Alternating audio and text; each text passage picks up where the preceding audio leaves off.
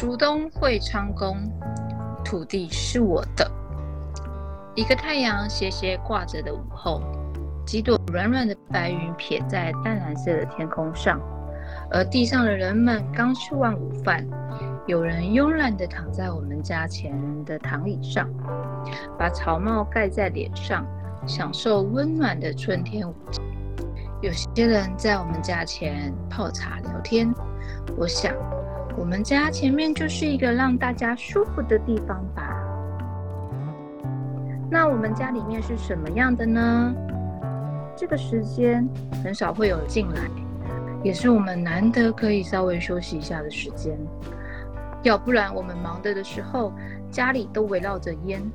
虽然我还蛮喜欢那味道的啦，不过那些烟包着人们想跟我们说的话，所以烟越浓的时候，就代表是我们越忙的时候。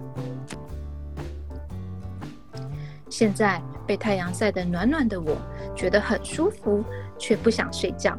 我就问啊，哎，大哥二哥，我们来吵架好不好？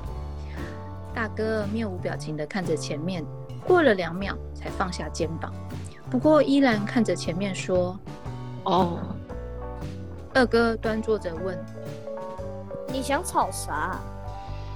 我跳下椅子，轻快地跳到他们面前说：“我最近在想啊，这块土地是谁的啊？”大哥依然看着前方的大厅，翻了个大白眼。两百年前，客家人从那块土地带我们到这，客家人在这盖房子给我们住，客家人在这供奉着我们，这块土地就是客家人的。二哥点点头说：“嗯，有道理。可是我们两百年前来到这里之前，这里就有人啊，为什么土地不是他们的呢？”二哥点点头说：“嗯，有道理。”这时候大哥就说啦：“哼，你们两个都忘记了，两百年前客家人们来到这都是一片树林，客家人们把树砍掉，盖房子住下来，要过幸福美满的日子。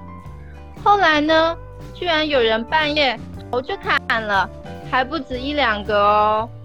砍人的那群人说我们入侵了他们的土地，真是鬼扯！我们来的时候是树林耶，没人的，谁砍了树盖了房子就是谁的。”二哥又点点头说：“嗯，有道理。对对对，我想起来啊，两百年前，我们就是被从海的另外一边请过来的。我们在那里明明是山神，还要我们过海，哎呀，是很痛苦的回忆啊。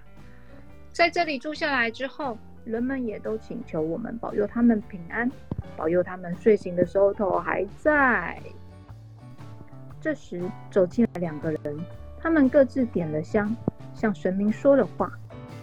哥哥就说：“呃，他们讲的是台语，我听的不是很懂。”“你在这边待了两百年了，还听不懂哦？啊，对啦，说台语的这些人也在这里待了两百年啦。”“为什么土地不是他们的？”二哥依旧点头说：“嗯，有道理。”大哥终于看我了：“他们也在这待了两百年，怎么可能？两百年前我们跟他们不是一直打来打去的吗？而且应该是我们赢啊，要不然我们怎么还会在这呢？”“真的啦，两百年前我们客家人跟他们一共十三个人啊，一起组成公司，召集人们把这里的树砍了，盖了的房子啦。